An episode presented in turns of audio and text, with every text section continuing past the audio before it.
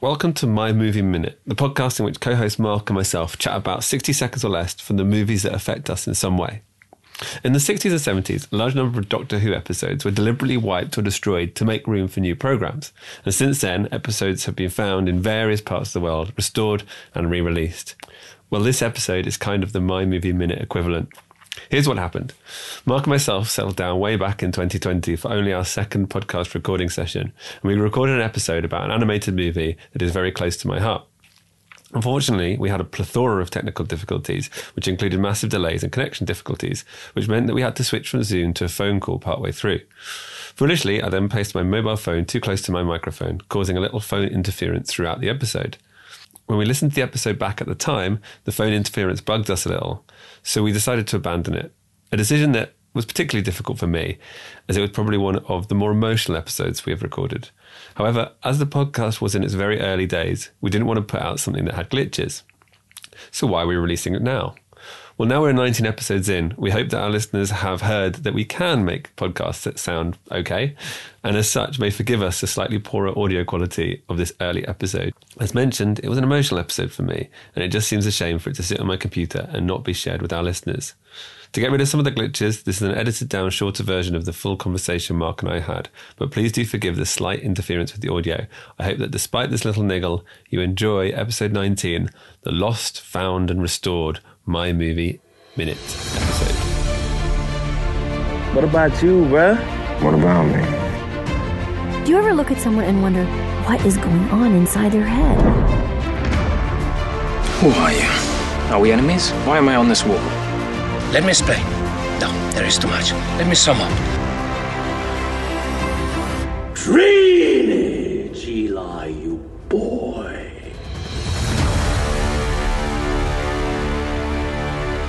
mostly come at night. Mostly.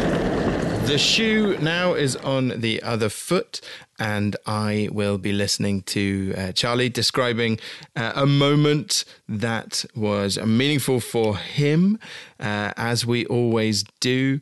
Uh, Charlie's going to describe it without any character names, without any uh, uh, particularly distinguishing features and a little game for you if you're listening to have a guess see if you can work out what it is he is describing from this moment charlie if you're ready uh, take us away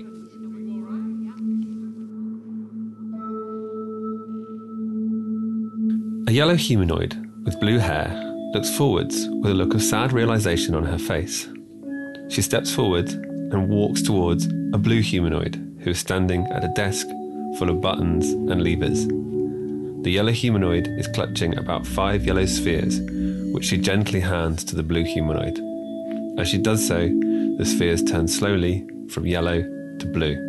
The blue humanoid looks up, and the yellow humanoid smiles softly and nods.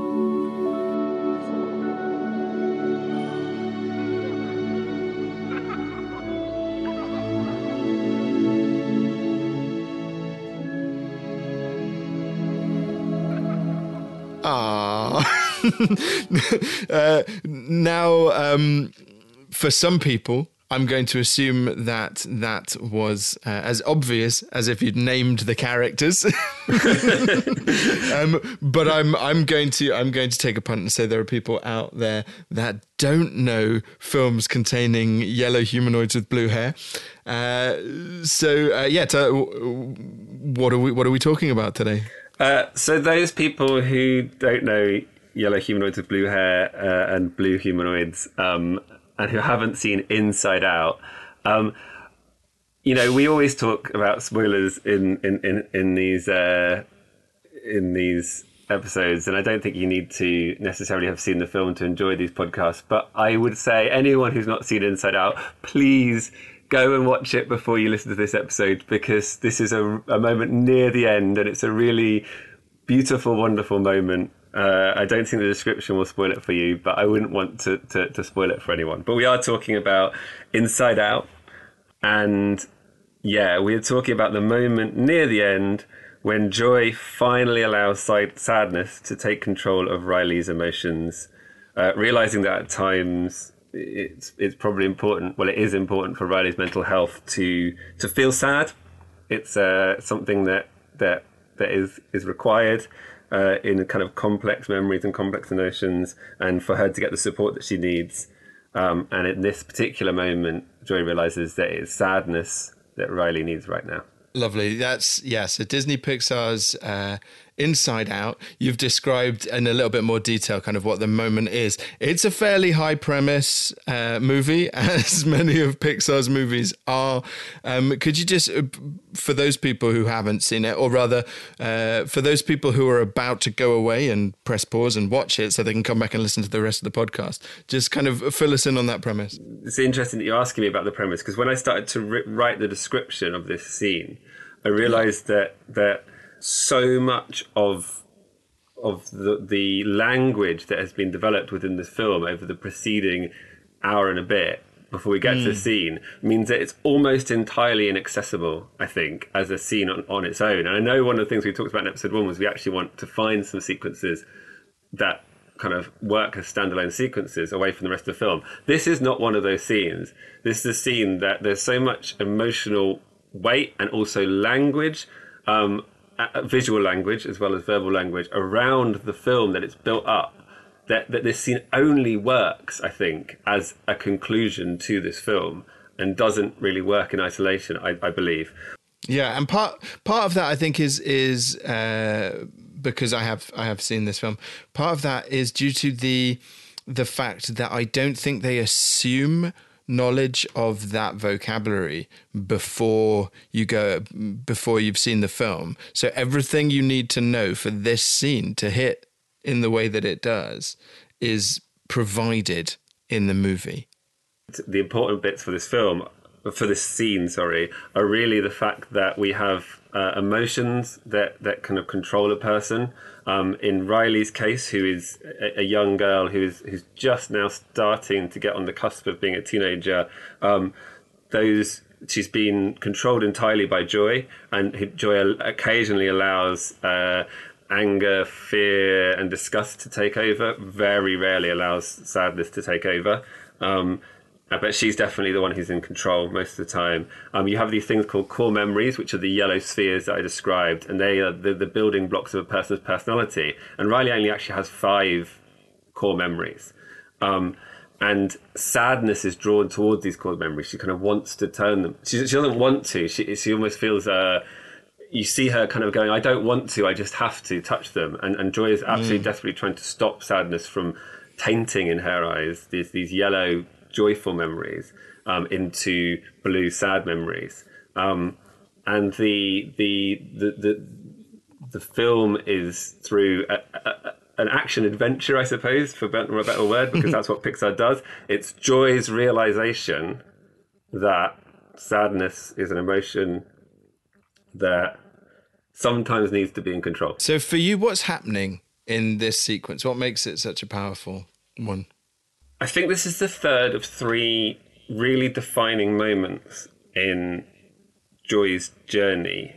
Um, and the thing that is happening here is is so so so the three parts of Joy's journey I think is the, at, at one point there is a sequence that I almost picked which is her acceptance that sadness can lead to joy she sort of rewinds a memory and sees that as as although it's a yellow sphere, she rewinds it. It becomes a blue sphere. So this this this joyful memory came out of a place of sadness. Riley had lost the hockey game. Um, she had uh, been sad, and then her team had rallied around her and made her super happy, and it became her, one of her core memories because she was super happy. The second big realization scene for me for Joy, and I'm going to say the name once, and then I'm not going to say it again. Otherwise, there's going to be some hard cuts as I have to go away and like get myself together. But the the crushing Bing Bong sequence uh, is is I think a second kind of part of the journey for Joy. You know, to do with loss and grief, and then. Um, and then we get this bit where actually, you know, she's done the learning and now she just needs to do the action. Um, and she actually has to hand over these memories to, to, to, to sadness because that's what Riley needs right now. And it's it's those steps of oh I've learned, but now I have to do. And this is the bit where, where Joy finally, you know, lets over control. Um, I believe that in Pixar headquarters, somewhere in this this this fa- fabulous fantasy land, there is a similar desk that the creators, Pixar creators, use to to to handle my emotions because actually this is a, a film a film that like I can't get through without feeling exactly the way that Pixar want me to at each point. And I- can't watch this film and not cry, and I can't talk to you about Bing Bong because it's like losing a member of family, and and, and, and I and I can't um, I can't help myself in this moment, but like have the complex emotion of joy and happiness together. Sorry, joy and sadness together, and the beautiful thing is that the the the, the sphere that comes out of this moment um, is the first sphere that we've seen that has two colours on it. So once sadness has taken over, uh, Joy uh, Riley then um, gets the support and the comfort that she needs in that moment from her family. The she and then Riley smiles, and then the sphere that comes out is both yellow and blue, and we've never seen the up to that point all the memories of one of five colors you know the color of fear anger joy sadness or disgust. You know the, the five distinct colors suddenly we get this kind of one that's two colors and then then later on we see most of her memories of multiple colors we're talking about kind of complex emotions that are combinations as that sphere turns blue and yellow I am feeling a, a complex mix of mm. joy and sadness that this is something that, that that is happening, and it's like, how did Pixar the alchemy that you described in, in episode one? How did Pixar pull that off? How did they make changing the colors of sphere have of a sphere have this such powerful emotional impact on me? I don't I don't know. And I find it interesting the way that you talk about it because this is not something that they necessarily uh, don't have in in all of their other films. And I don't want to uh, derail this and start talking about Toy Story or Toy Story Two, um, uh, but it's an it's a knack that they have or a skill that they've developed um, to to access this in uh, I'm going to admit it adults because this is a kids movie. Yeah, it, it, it is a kids movie, um, but it's also not a kids movie in the same way that you know Coco. Um, you know, another example of some some some real amazing Pixar alchemy. Like both Inside Out and Coco taught me, a thirty-something-year-old, um, new stuff about feelings and emotions and grief and loss that I should have known by now, but I didn't. And it took, and it took it took uh, it took Pixar to sort of teach me. And I, and I guess one of the reasons why I want to talk about this sequence in this film is like an example of of the power of cinema to actually ed- educate as well as as um, entertain, because it. It's. It, I think this is the film, and particularly this moment in this film, is I've, I've, I've devoted a ridiculous amount of thinking time to this film compared to the amount of time that I've actually sat and watched it.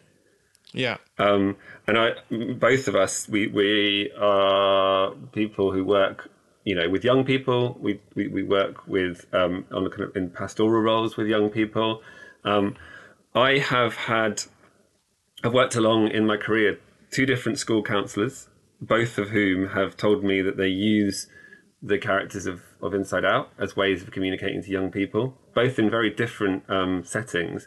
Um, use the characters of Inside Out sometimes to talk about emotions to young people. You and I have sat in two different training sessions together, uh, one to do with uh, disordered eating and another to do with uh, coaching. And in both those training sessions, different clips from Inside Out, not the one we're talking about today, but different clips Yeah. from Inside Out were used as a training purpose for, for adults to help them to understand the emotional process. I mean, this is the, this is the power of, of this this movie in terms of helping us to understand kind of what's going on. And uh, it seems crazy to be thinking about it and talk about it on that high regard when like you say it's a kids movie. It's an animated kids movie with a yellow character and a blue character who are messing around you know. Yeah there, but there's there's uh, as I, as I said before I think the uh, Pixar's creators um, and I mean, like every time I think of it, I think of a different Pixar movie that does the same job. I think about Monsters Inc. Um, that they they equip you throughout the film with everything you need. There is there is no assumed knowledge. It's spoon fed to you, but in such a way that it is rewarding being fed. it's the it's the uh, it's the aeroplane, not the broccoli. To pull out another moment of the movie. So we ask, uh, what's what's Charlie about this um, this clip? What what are you bringing along to it? Um, do we want to open that box? From the sounds of things, this is quite a quite an uh, important movie to you. How are you appreciating it in ways that other uh, uh someone else might not? I think yeah, I think I think I think it's a dangerous box to open, but I'll try. I'll try. I'll try and I'll try and get, pull myself together to get through this. Um, I knew it would be an emotional one, uh, so I think when I at the stage in my life where I, I, first watched this film, and I think this might be the same for many people who are who are adults when they first saw this film. I was resistant to the emotion of sadness. I was kind of still where Riley is at that point. Um, and this kind of learning curve that, that Joy goes on, and then therefore in turn that, that Riley goes on. Um, I, I th- this film kind of taught me that in a way that I actually do sometimes go back to it and think about it when I am uh, when I'm sad and when things seem, you know, terrible. I am able to remind myself in the same way that these professionals that I talked about earlier talk to young people about it of of the power of that, of the power of being in that moment and being sad, and and to, and to to get really personal, you know, on on this on this podcast, um, uh, you know, like many people in this during the the, the, the 2020 COVID pandemic, which we're still in at the time of recording. Um, I lost a, a, member of the family. I lost a grandma, mm. and I wasn't able to go to her funeral because she lived uh, away from me over overseas. Um, so travel wasn't an option, and so I I found myself a few days after her her death, sort of grieving, um, but without that kind of that event, that closure event ahead of me that I could I could aim for, if you know what I mean. I didn't really have anywhere to put that grief. It was just sort of floating around in my house. And I, and I was reminding myself, you know, this is a process. This is something that I need to go through. This is something that it will is, is helping me to remember her in, in a way that, that will make memories in the future joyful. But I actually went back and rewatched Inside Out after a few days. And the reason I did that was I, I almost I knew it. I was already there. I knew that this was a process I needed to go through.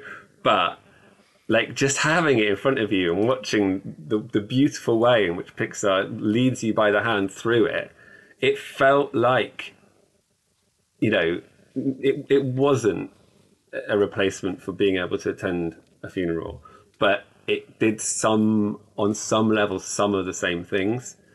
So actually, I don't think I bring Charlie to this film. I think this one, it's a flip on the head. This, this film has brought so much to me personally in terms of the way that I kind of am able to manage uh, sad times, uh, but also the way that I'm able to then communicate with young people who I work with um, why sadness is an important emotion uh, in a way that I don't think I could before I saw Inside Out, and that's that's powerful. And that, ladies and gentlemen, is the power of film. Indeed. it's it's simultaneously so completely on the nose in terms of how it describes things, but so stealth in how it makes uh, it finds a way to make those things uh, seat those things in in your mind and your body that uh, it is you know it's a it's joy joy looks and feels like Tinkerbell, but uh, is also uh, now a fundamental part of how you understand who you are and who other people are, and that is that's an amazing job that. And and and to go back to the sort of nerdy kind of aesthetic thing because they're, they're much more comfortable territory than than talking about my emotions. Yeah. It's the thing I love about it, and I think it's super clear in this scene. Um, is is is the conclusion is there all along. So I'm going to go back to my description, my no names description. A yellow female Yeah. humanoid with blue hair. Okay. Joy is the only character in this film whose hair color is different to her her skin color, and so her whole face is the color of that that sphere at the end, the the, the yellow and the blue together. And I know, you know, I mention this because I think it's sometimes nice to pick out the details in a scene. That has to have been a deliberate choice from Pixar Of course, yeah. to to say actually it's there all along. Joy has blue hair, and, and all the other characters have the same hair, hair color as their skin color, which is related to the color of the emotion that that that um, that Pixar have given to each emotion. Um, and I love I love that about it, and I love the fact that yeah, it, it, it guides you gently through the hand through this kind of this this barrage of emotions to the point that you know it will leave a a grown man in the corner, you know, wobbling. um, but but visually, It says what? You didn't notice it first? yeah, the clues were there all along, and I love that. so there you there you go. That's uh, Inside Out. Uh, if you haven't seen it, go and watch it. Tell us what tell us what you thought about that moment. Um, but also go away, rewatch Toy Story and Toy Story Two, Ratatouille, Monsters Inc. Uh, God, even Cars. You can watch any of them and get what they do here. They just don't give them uh, quite such direct names. We hope you enjoyed this resurrected episode from early on in our recording history. We'll be back in the recording studio next week uh, with some fresh episodes ready for you next Monday. Until then, follow us on Instagram at My Movie Minute and join in the movie chat. Oh, I made it through. Yes. You did it. You survived. I didn't. I didn't have to walk away and compose myself. Uh, I, I, will, I will confess there is a there is a there is a moment in this film which um, has more of an emotional impact on me, and I've mentioned it before. Bing Bong, take her to the moon for me um, is is is probably the what the bit that leaves me in bits. But um, I I don't think uh, I could have done a podcast about that. couldn't couldn't couldn't spend thirty minutes in tears. Come on, Joy, one more time. I got a feeling about this one.